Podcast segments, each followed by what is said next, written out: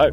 Today's Squad Depth podcast intro is coming to you live from outside. It's a beautiful day, gorgeous, lovely. Late September. It's getting very nice. So, slightly different sound quality here. Usually I'm tucked away. Today's episode is going to be with the brilliant Matt Dallinson of How's Your Touch. Brilliant, brilliant Scottish football mind covering the women's game, both the SWPL League and national team. Highly, highly recommend subscribing to the Substack. I have a lot, a lot of fun reading it and follow them on all socials and check out Matt's art as well. It's a really cool conversation. It starts off talking about how Your Touch and how Matt got into football and his experience, and then we go very deep on the SWPL and the Scottish national team ahead of England versus Scotland on Friday night in the UEFA Nations League. It's an absolutely can't miss episode. I really hope you enjoy. This one is a little bit of analysis, quite a deep dive for people who are into that, but we also have a bit of fun as well. So enjoy, subscribe to the Squad Depth podcast, rate and review. We'd love to see some more reviews out there and check out the Substack as well.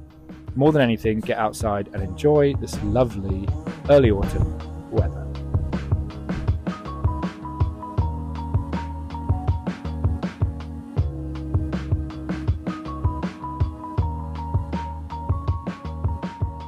And we're back. I am blessed to be here with the brilliant mind and person that is Matt Dallinson of How's Your Touch. Good afternoon, Matt. How are we doing? I am. I'm blushing now. Blush, blush away, mate. I'm good. It's uh, stopped raining. The sun's come out, so feeling good. Okay, Scotland. uh, feeling very good up there. What a September. Um, Matt, to loosen loosen everybody up, I'm going to ask you to do a little kind of moment for yourself, if that's okay.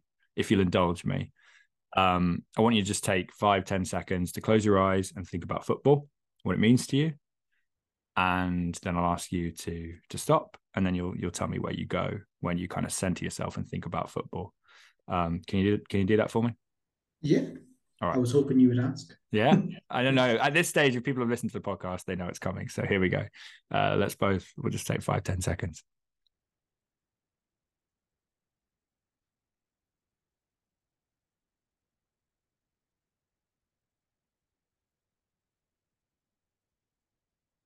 All right, Matt, where are you? So I, I guess I can have two places. Um, the first is way back at home. So when I was much younger, um, as I just told you off off recording, uh, growing up in little hamlet with no one there, it was a a field which had a goal in it, no net, on a hill next to a river. Um, and I used to go down with my brother, and we would just you know kick balls at at the open at the open goal. I would you know pretend I was taking free kicks. Um, I was a I was a right back, and I was always weird. This is the weirdest person to be a fan of. I was always a really big fan of Steve Finnan, so I'd always like okay. run down as if I was running down the wing and like crossing it down. My brother's shorter than me, so he was uh, like trying to hit you know this tiny person in the box. Um, and then also like obviously more as an adult, the sort of community side of things and you know, more into women's football, but people obviously on Twitter that I speak to and, you know, doing the artwork that I do and um, just the general like good vibes of connecting with people and, um, you know, the, the feeling that you get when, or like that I got when I was in the crowd at Hampden and we scored against Austria. And it's like that huge elation, and there's so many people that you're feeling it with, and it's just really special. Love that. That's so cool that you can kind of even just feel that for a minute, like the feeling. Goals are kind of interesting, you know, it always makes me think a bit about that passage. This is we're going really off topic, but let's do it. I'm enjoying this. Um Cormac McCarthy in The Road, for those who are familiar, a very kind of depressing book um about a post-apocalyptic uh, you know, version of Earth. And the protagonist in that talks about memory as like every time you remember something, you're kind of eroding that memory like the memory gets weaker it gets less like how you experienced it which is you know kind of a depressing way to look at memory but the way you described that you were kind of back at that goal you were feeling what you felt that connection with all those people in the stadium i kind of love that because that is also the power of memory, the power of football, the power of community is that you can kind of be somewhere even when you're not there and you can like get a almost take a little hit of that experience and that feeling and, and be back there. And that was really cool. Um, so I really like you bringing that up. Community is community is king. You know, I think, like you said, it can be in a stadium with thousands of people, or it can be sometimes on your keyboard at home when you know when no one else is around, but you feel all the all the all the branches out there into the rest of the world. So that's really cool. Mr. How's Your Touch, Matt. For those that don't know you, um, what is How's Your Touch, and why should people be following and reading and viewing your uh, your cool work? So, um, How's you Touch is it's me and my friend Peter. Um, when we were in our final year of uni, um, we ill-advisedly um, maybe we didn't expect dissertations to be as difficult as they are, which, you know, classic 21 year old sort of thing to think. Um, we decided to try and write initially a season annual about Scottish football. Um, we didn't reach our funding goal. We didn't publish like we didn't publish anything. It was just sort of it just crashed and burned. I mean, realistically, it wouldn't have been very good if we if we had. Um, but we really enjoyed working together, covering football, specifically women's football. At that time, we were doing men's and women's, and we didn't feel super connected. It's probably around then that I stopped feeling really connected to men's football um, as much and started to really build uh, build a lot more connection in women's football. At the time, there wasn't really anyone else doing it. There was a couple of people. Chris Marshall was one of them who still is around and um, covering the game really well. So we've been doing that now for five years covering the SWPL, the women's national team, various cups. Whether you're, you know, someone that's never watched an SWPL game, or whether you're someone that goes to every single game, you know, you're organising the supporters bus. I feel like we've got a level of coverage where there will be something for you. It's not all surface level, so there's little bits that go quite in depth for people that are engaged already, and then there are things where you're learning something new. So if you're a new fan, you know, you're going to learn something and you're going to have a chance to start to love these players because I mean, me and Peter say all the time, this is the best league in the world. Like, you know, everyone will shout at us and say otherwise, but this is, you know, drama per minute, everything. This is the best league in the world. So, you know, that's that's why everyone should watch the SWPL. It's the best. What a fantastic ad! Can't wait to tuck in to a little bit more and crack on with the with the chat about the SWPL. But while we stick on you for a minute, Matt, um, I also want to talk about your art because I I'm a subscriber to How's Your Touch. I love it, love it, love it, love it in my inbox, and I think you do a really good job of whether it's just editorial art, you know, storytelling or atmosphere to the piece, but you also do sort of visualizations, I guess, of stats, um, which are very clean and simple and kind of break down, you know, what this team, what this player is good at, and maybe you just give it a little quick visualization. So talk about what your football art, for lack of a better phrase, or graphic design um, is in regards to how Your Touch, and maybe outside how Your Touch as well, because I think you you do other stuff. Yeah, so this is this goes way back. So when I was in high school, probably um, I was going to say second year, but I know no one would really understand the Scottish education system. So I was probably about 14, 15. Um, I don't even know why I did it. Like I can't remember for the life of me why I downloaded Photoshop, but I just remember downloading Photoshop and I would just make edits of all these players and you know where football Twitter was back then was actually quite a nice place. So I got Illustrator. I started doing a couple of illustrations and stuff, and then um, that culminated in me working for Hibs um, for their season ticket campaign. I've worked for Scotland and stuff as well.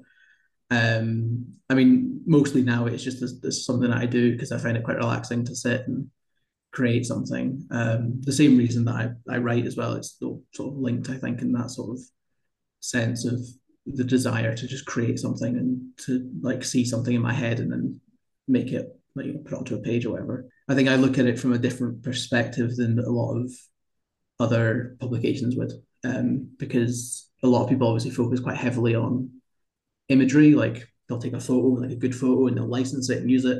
Whereas because we don't have that resource. We can't really just go out and license a photo.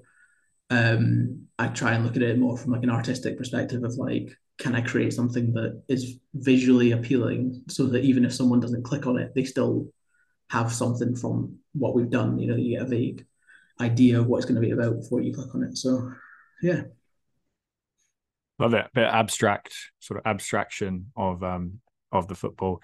Uh, what other, while we're on the topic of kind of graphics and football and creativity, what other kind of people do you enjoy in the space who are doing? Sorry to put you on the spot, but like, what other graphics uh, publications or individuals do you do you notice um, online? Um, well, sort of like more illustration wise, um, because I take a lot of my inspiration for graphics out of like from things that aren't sports related. So it's more like you know, go on Pinterest and I'll just um, like scroll around um, and have a look at you know a bunch of different things. So most of them aren't even like something that has been graphic designed or anything. It's just like this is a photo of a bridge or something, and I just like the composition or whatever. But um, for illustration wise, Shannon Marriott is brilliant. Um, I love Shannon Marriott's art. Uh, it's so simple and it's just like I don't know. It just has a really good like sense. Like you get a really good feeling from it. Like when you see it, you sort of understand the the vibe of like a player and such. Um, another another Scottish person is their name, JM Sill Art. Um, it's a lot more sort of caricaturey, and there's a lot of like grungy textures and stuff going on. It's you know almost the exact opposite of how I uh, illustrate, but again, I think it's just really cool to to see, and um, everyone's obviously got their own their own style and stuff like that. And I think it's really interesting how people develop it over time. But was, that's that's maybe for a, if an art podcast wants to get me on, and I'm sure everyone's like, get to the football. no, no, no, this is great. I, am trying to push the art angle because I think it's really fascinating, and, and maybe one day there'll be, you know, a great end to the SWPL season. We can all fly up or drive up or take the bus up to Scotland and we can put on an exhibition in Glasgow or something of some of our favorite footy artists. I know there's a lot of great creators out there. It'd be great to kind of get everyone in the community together and or go see a Scotland game or something like that. So just manifesting um, some really good community stuff if it ever comes true.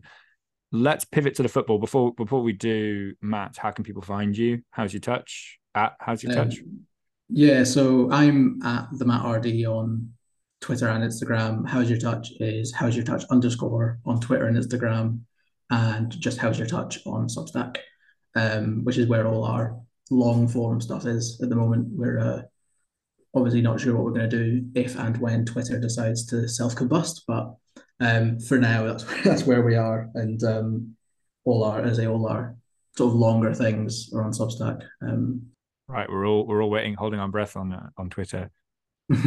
moving to the SWPL, you called it the best league in the world. I absolutely love that. Twelve teams in the in in the, in the top division, the Premier the Premier League or SPL SWPL one, I suppose, is the official name. Um, why is it the best league in the world, Matt?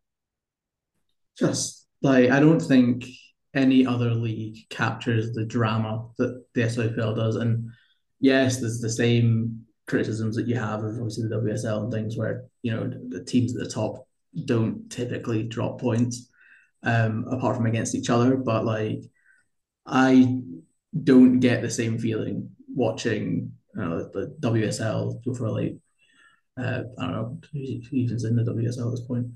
Um, but like a Liverpool Spurs game in WSL just doesn't give you the same feeling as like if Partick Thistle are playing Spartans we're vastly underrated technically and overrated physically. So everyone goes in thinking it's going to be a bit of a kick fest. But so many of our teams play a lot of sort of Jurgen Klopp 2015 football, where it's like it's very high effort, like work rate. We're not necessarily going to be creating all these fancy passing triangles and throwing in some inverted fullbacks and stuff.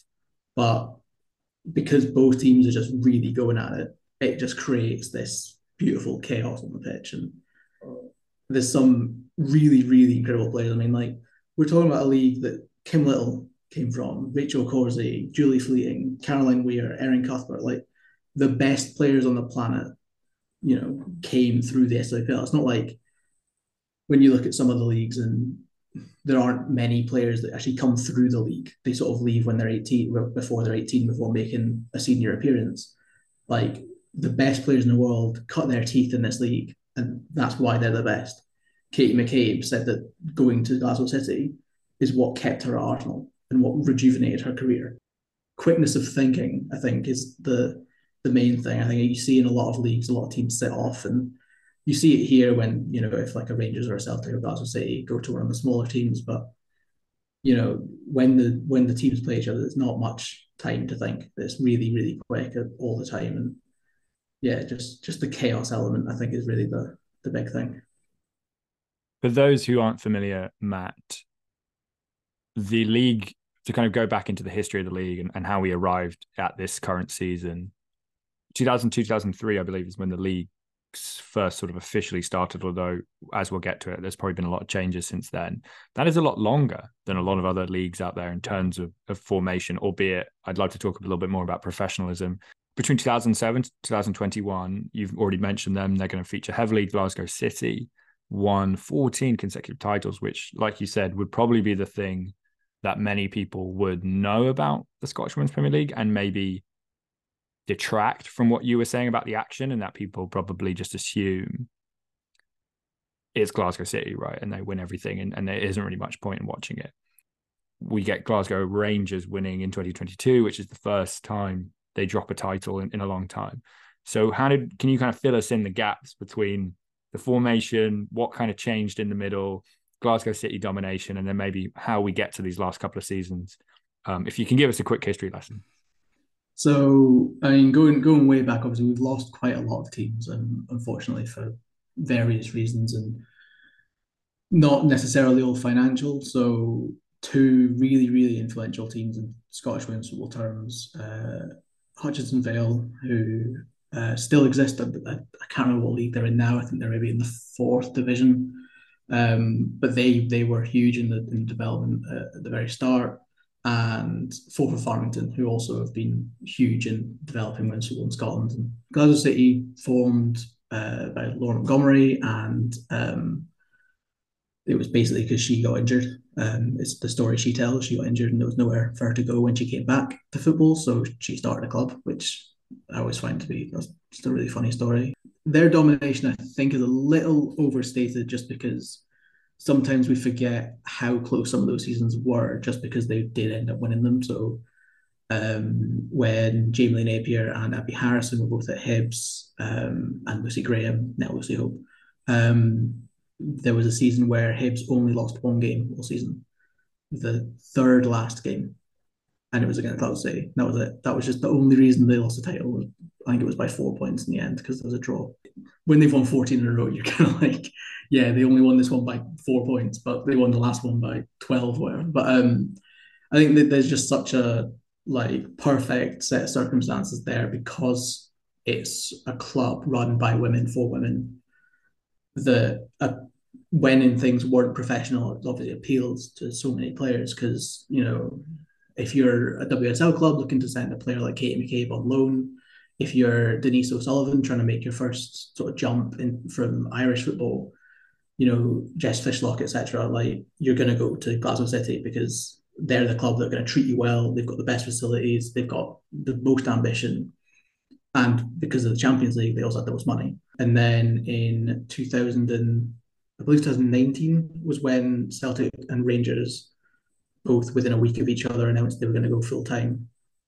Um, which obviously changed things quite a lot. And around that time, there was a restructure um, partly because of the teams that dropped out. And then after they went full time, Hibs, Hearts, Aberdeen all followed. Spartans offered part time contracts, um, and you know the league as a whole is in a much more professional state than it is than it was five years ago when I started covering it. Um, both the top two divisions are classified by UEFA as professional leagues, which is like I don't even think that was something that I'd even considered would be the case when I started covering the leagues. Like it's that's such a badge of honor, I think, when you think about you know how many leagues don't get professional status given to them. Just to sort of jump in there while we're talking about it, it is a badge of honor. But what does you know, we've talked, not we have talked, but people talk a little bit about maybe the the lower teams in the in the WSL or definitely the WSL Championship, which is now officially classified as professional, has to be full time, maybe similar to Scotland, but questions remain about investment, questions remain about player support, um, housing, stuff like that. Can you give us an idea of what, you know, it doesn't have to be too specific, but what maybe salaries look like, what care looks like, what professionalism looks like in Scotland since 20, since 2019 or, or today?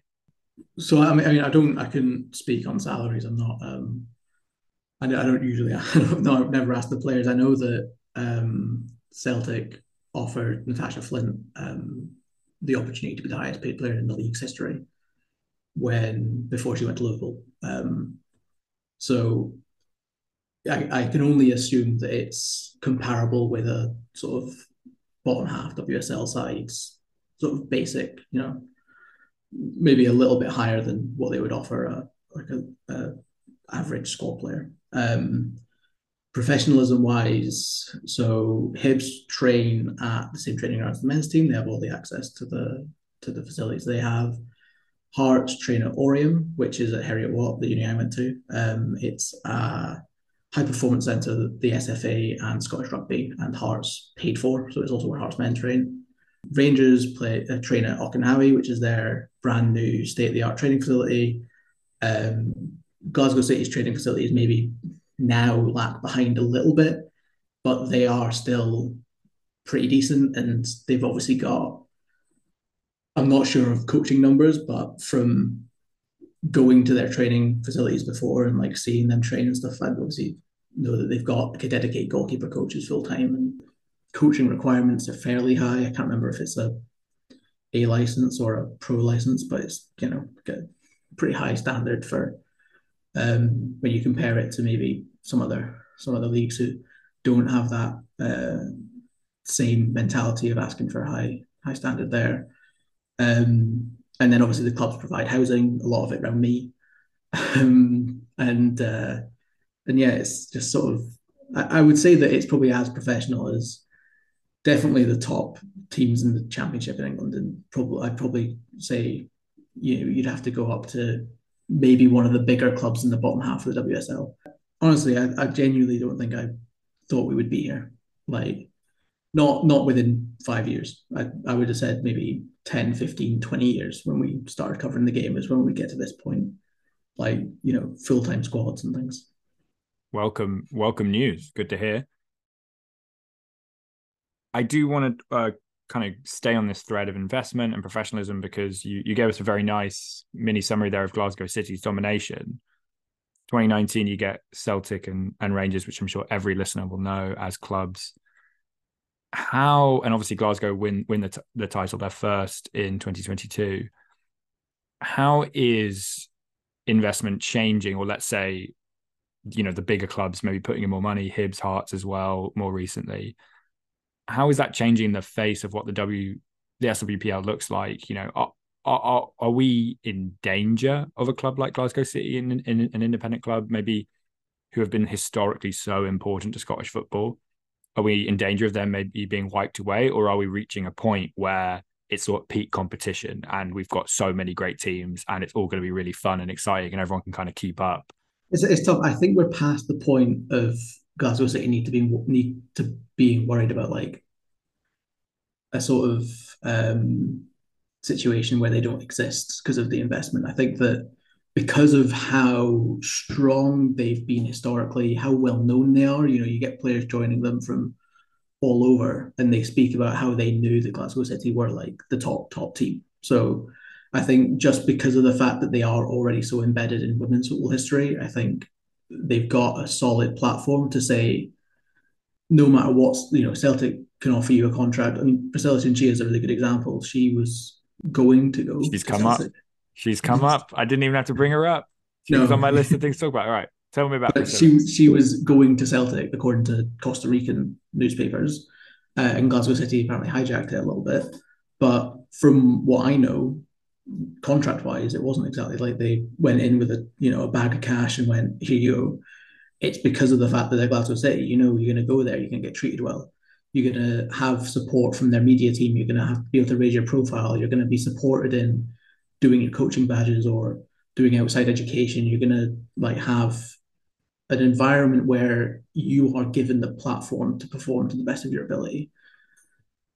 At Celtic or Rangers, you know, you can't guarantee that. Like you can't guarantee it going to any club that has a men's side because, you know, what's to say that one of them doesn't go to nine in a row again in the men's game, and then the other one just abandons the women's team, and because they need to put the investment into the men's team, what happens if?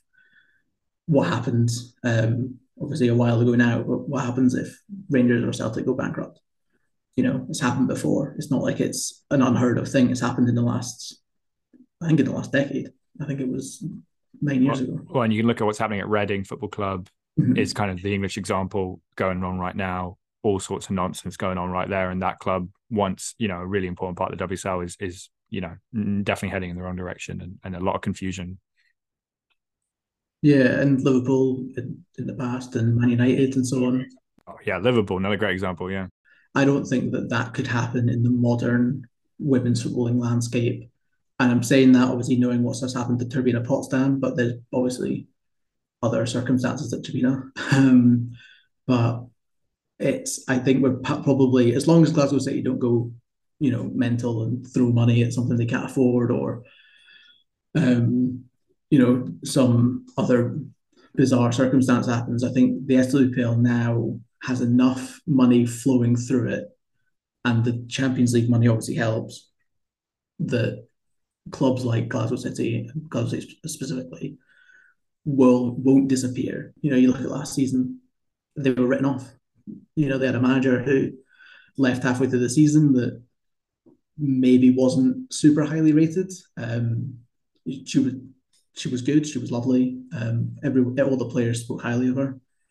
She's obviously now the Ireland manager, um, but you know they weren't doing great. They had the a really really difficult game against some some teams they shouldn't have difficult games against. Lost their manager halfway through the season. Appointed a rookie, someone's never managed before. Won the league.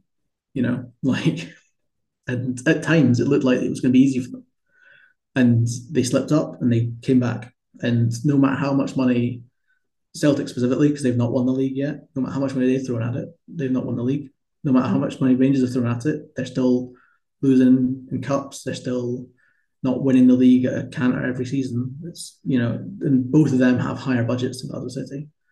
So I think that just their status in the game is something that is priceless and it's going to keep them up there for a long time. Very cool. Very, very cool let's focus in on this season then. In your season preview, you did predict Glasgow City to win the league. I will reveal live on it. There were some cool other predictions though. I think you had Celtic two and Hearts three. Hearts are a team I'm, i follow quite closely. Big fan of Eva and their latest signing, Sade Adam Adam who is a fantastic player, um, who a lot of Americans and people that follow Jamaican national team will know. Matt, what should people be watching for this season that has already kicked off in Scotland. It seems very exciting. What should be the kind of narratives, players to watch, teams to watch? And if you can tell us, how do you watch the games?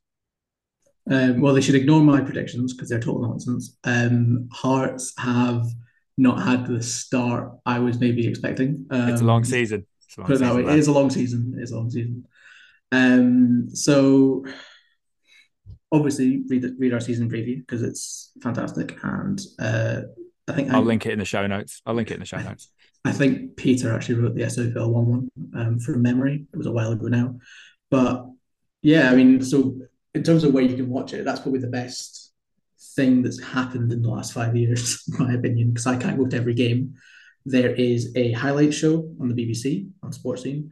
Um, don't expect match of the day vibes, but it's you know you can at least see them. Uh, the highlights of every game are uploaded to the official SWPL YouTube channel after every fixture.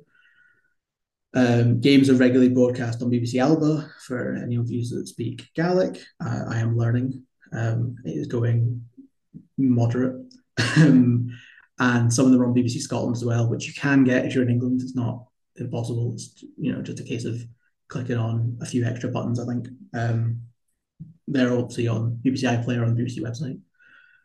Um, a couple clubs have started broadcasting their games themselves through um, Recast, which is a company set up. To, you might have seen it for a couple of teams use it mostly as sort of like a YouTube alternative.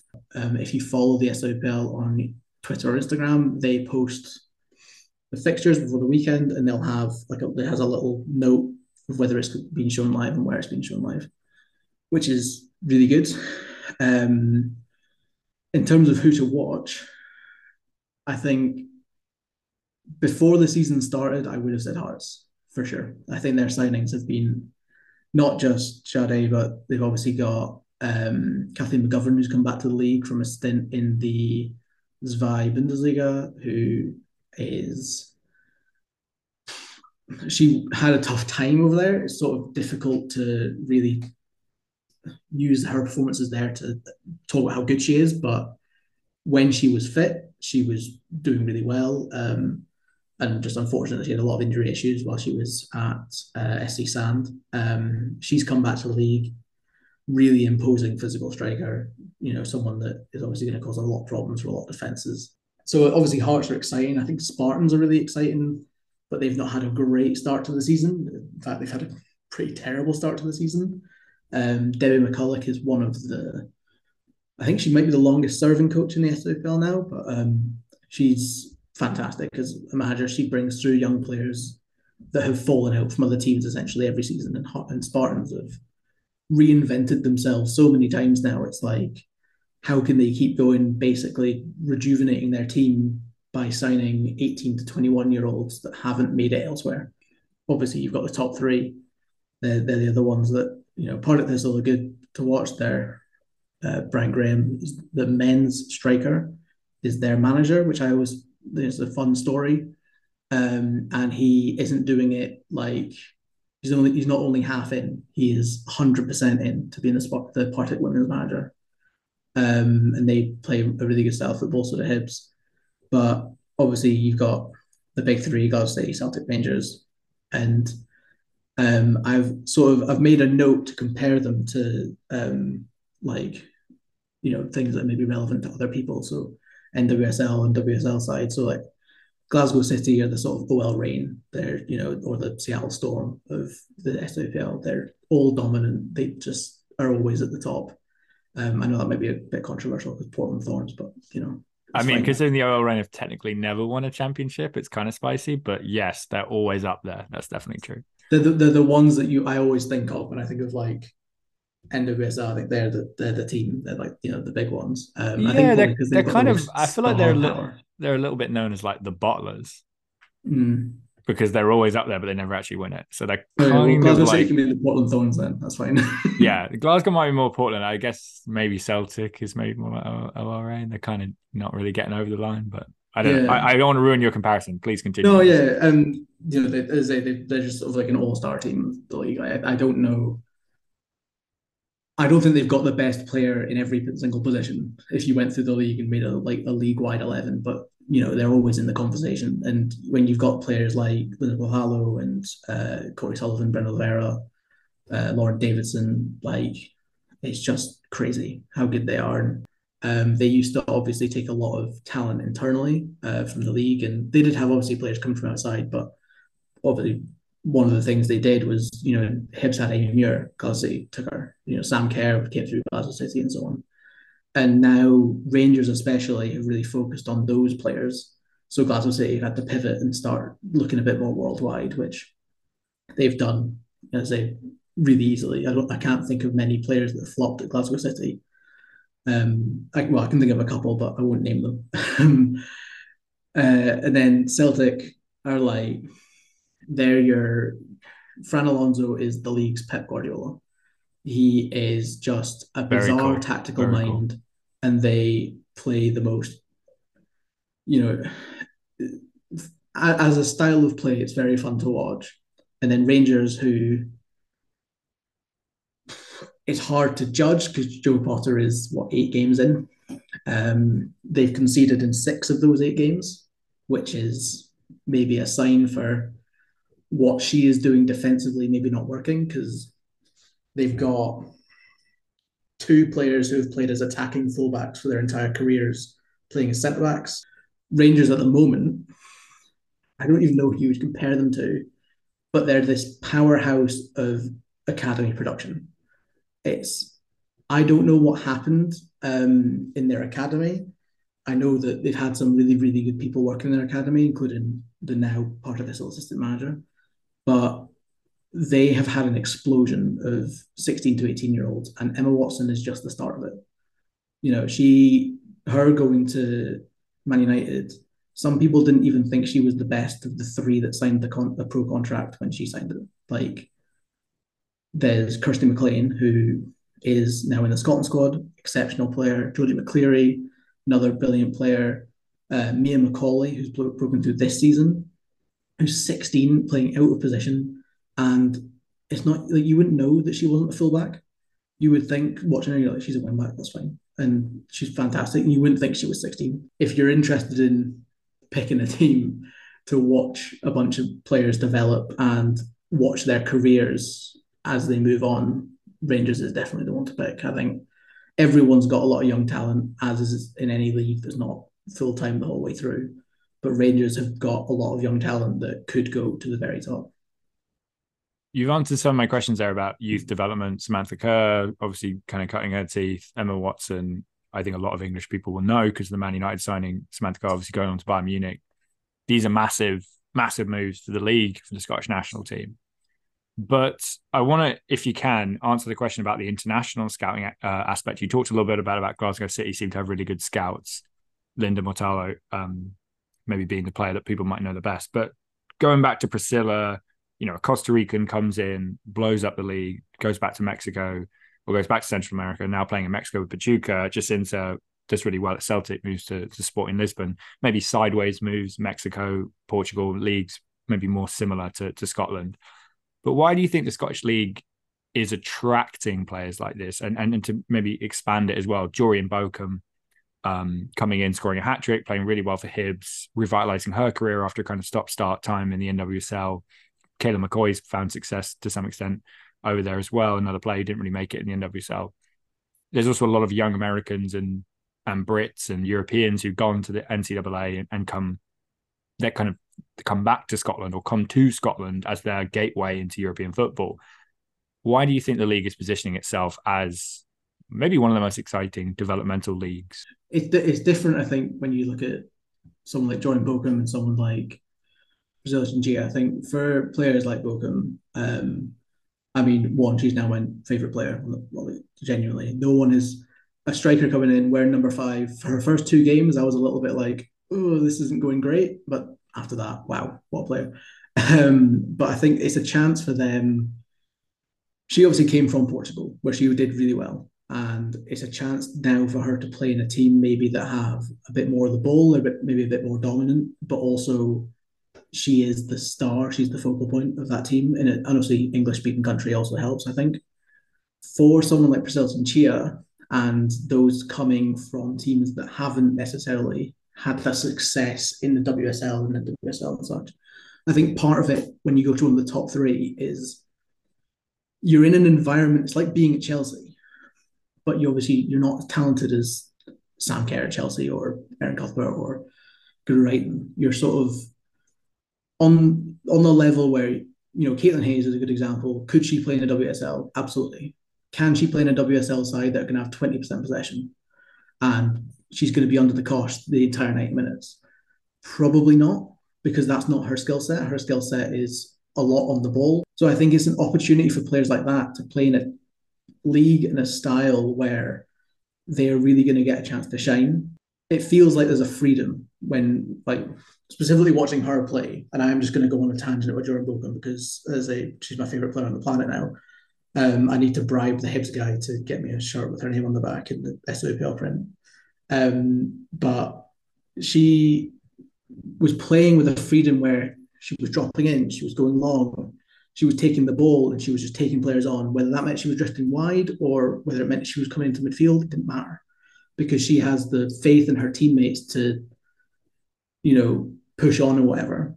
Where if you're playing a user time at Louisville, for example, in a Louisville team that are really struggling, that are having off field issues and um, just on the pitch generally weren't really connecting tactically. It's so hard to then pick yourself up week on week and have that pressure. And you're going to go into a game and you, you're thinking, we're going to get dominated. I, every time I get the ball, I need to do something special.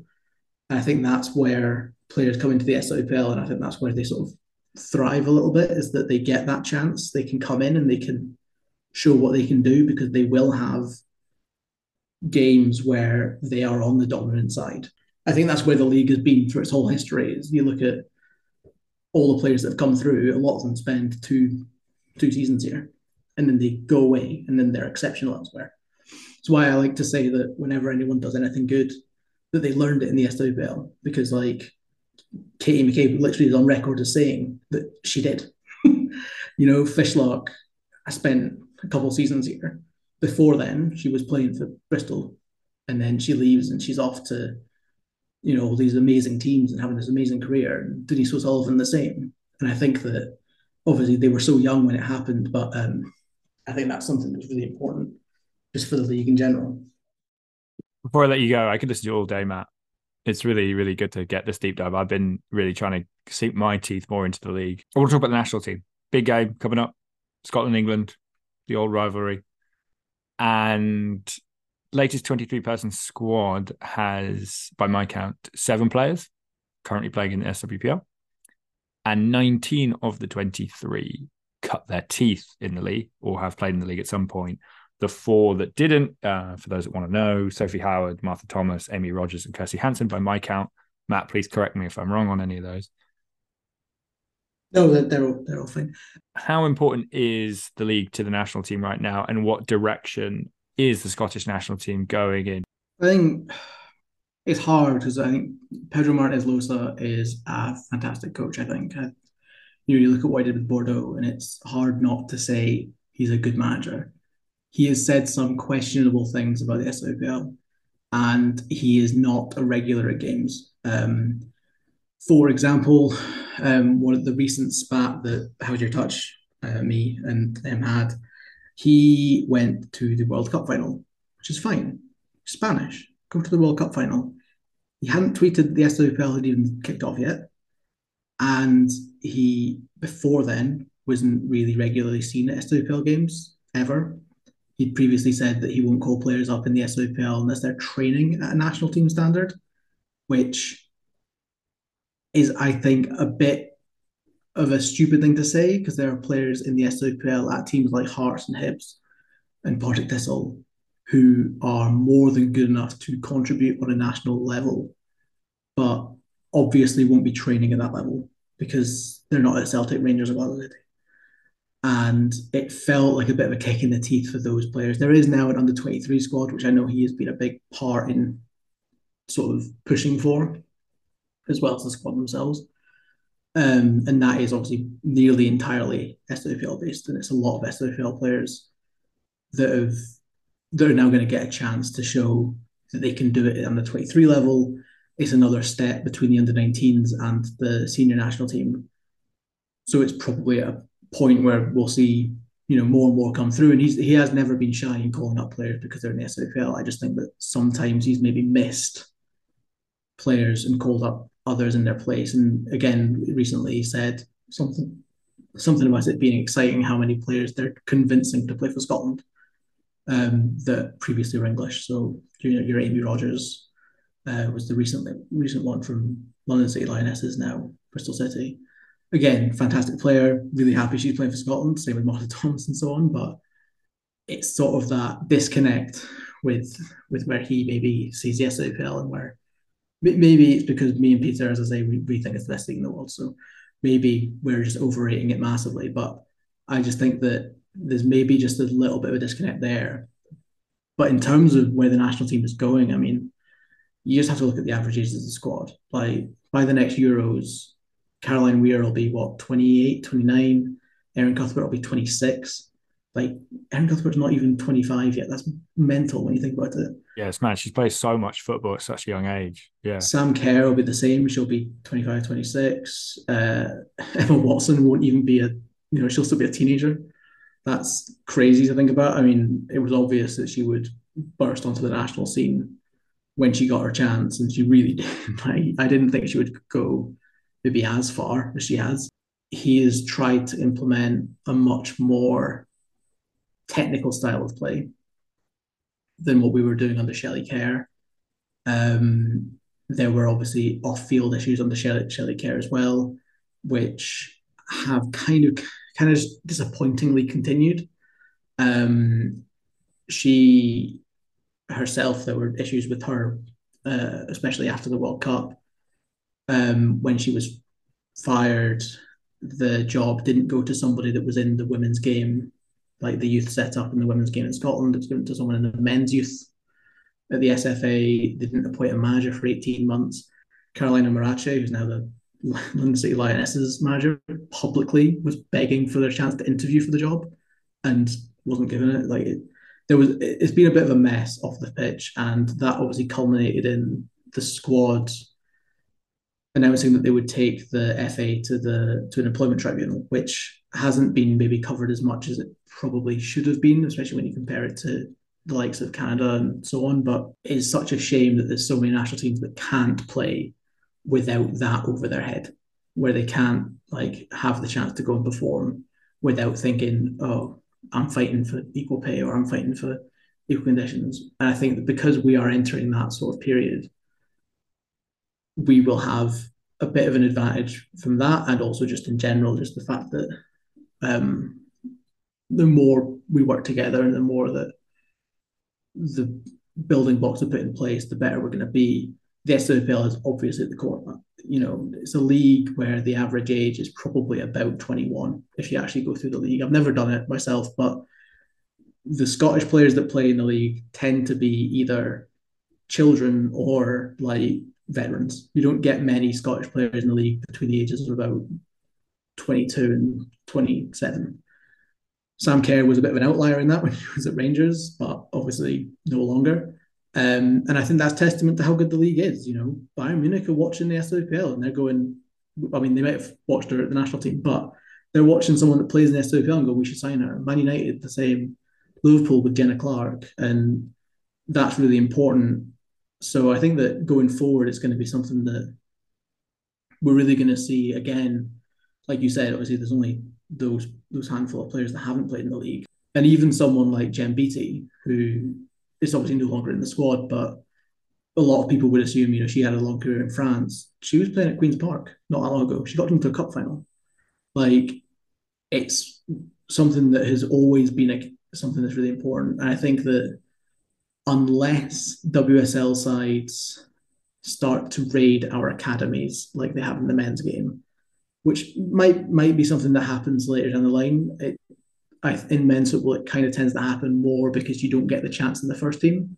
But as they've got the chances in the first team, it's one of those things where you, I don't think there's ever going to be a time where the SWPL isn't the production line. How talented the players are technically when they do leave Scotland, and everyone's always saying how surprised they are. And it's not a surprise to me because I've been watching them, but like it's something that I think is developed in a league that is almost akin to like playing in the cages in terms of like a lot of small pitches, a lot of high high intensity games where you know you've got to be quick, you've got to have that sense of thought. It's probably why Jacynta did so well because you know that was her big skill set was taking the ball in tight situations. So, well, and you look at you know West Ham or lower WSL teams, you might spend 75, 80 minutes of a game dropping off, you know, a bigger club in the in the WSL, and you only get four or five teams that you can really go at and, and play that way. So it is interesting. I think a lot about the, the the style of different leagues, and like you said, if you're used to taking on that pressure or playing in the cages, it's a great example of people who, who do have quick minds or quick feet. Yeah, and I think that obviously I'm not going to jinx things. I mean, if you if anyone wants to go and read our uh, uh, Nations League preview, um, we were maybe a little more anti-English than we probably should be, based on the fact that it might get screenshotted. It's welcome. It's welcome. We love it. We love um, it. A lot of references to that World Cup final, um, but like it is something that I think genuinely is the reason that if if we go for it, and we did go for it against Spain, um, at home, and we only lost because the referee that in that game was. I hate complaining about referees, but they were honestly like I remember being in the stand with my partner who never gets angry about referees, and she was like about to storm the pitch. It was um, quite entertaining for me to be sat next to. Um, but you know, when we sat off Spain, they beat us seven 0 When we went toe to toe with them, we should have beat them realistically. Like it was a game that we should have won. Um, and I think if we take the game to England, I think that a lot of people will be surprised by how good we actually are, especially players that play in the SWPL. Um, and I mean, this is kind of a bit of a challenge to people that co- cover women's football, but like, you know, you shouldn't be surprised. Pay attention to what's going on in Scotland. Come, you know, chat to me. I'll I'll tell you all about it because really, really, I honestly believe that SWPL sides, if you if you made a UK wide league, I don't think SWPL sides would be, you know, getting relegated in a you know in a league if you put the twenty four together. Um, you'd be having a sort of case where I think, yeah, Celtic and Rangers and Glasgow City wouldn't win the WSL, but I don't think I think they'd be comfortable.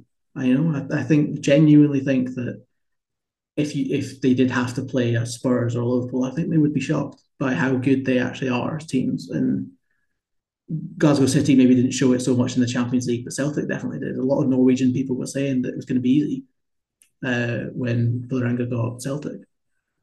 You know, like we might not be England. Use might pump us. You know, we might be coming away on on Friday night. I might be sat on Twitter being all sad because we've just lost 5 0. But it wouldn't shock me if the reaction on Twitter was about how good Scotland are. Just like it was in 2019 at the World Cup, where again, we probably deserved more at that game. Um, different time, obviously, both of us had a manager that maybe wasn't the most popular. Um, but re- I really do believe that a lot of people will be surprised by how good Emma Watson is at Man United this season, you know, because they'll be seeing her as a 17 year old coming out of the SWPL. I know I've seen a lot of it already from people sort of being like, why did we sign her instead of signing a superstar from France or someone that performed at the World Cup? And they signed her because she is the real deal, you know? Just like why Chelsea signed Erin Cuthbert when she was 18. Like they signed them because they are fantastic footballers, Bayern Munich with Lisa Evans.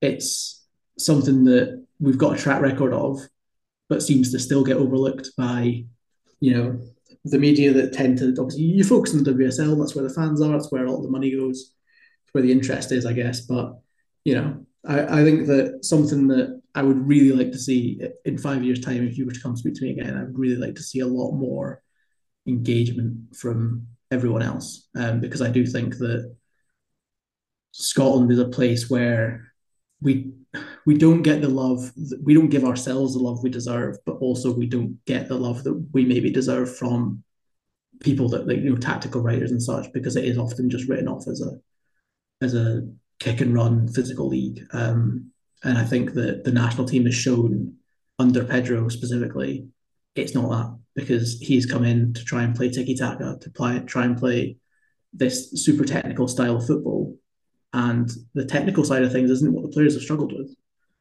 It's mostly been um, sometimes our tactical setup has put more pressure on our defense than it should.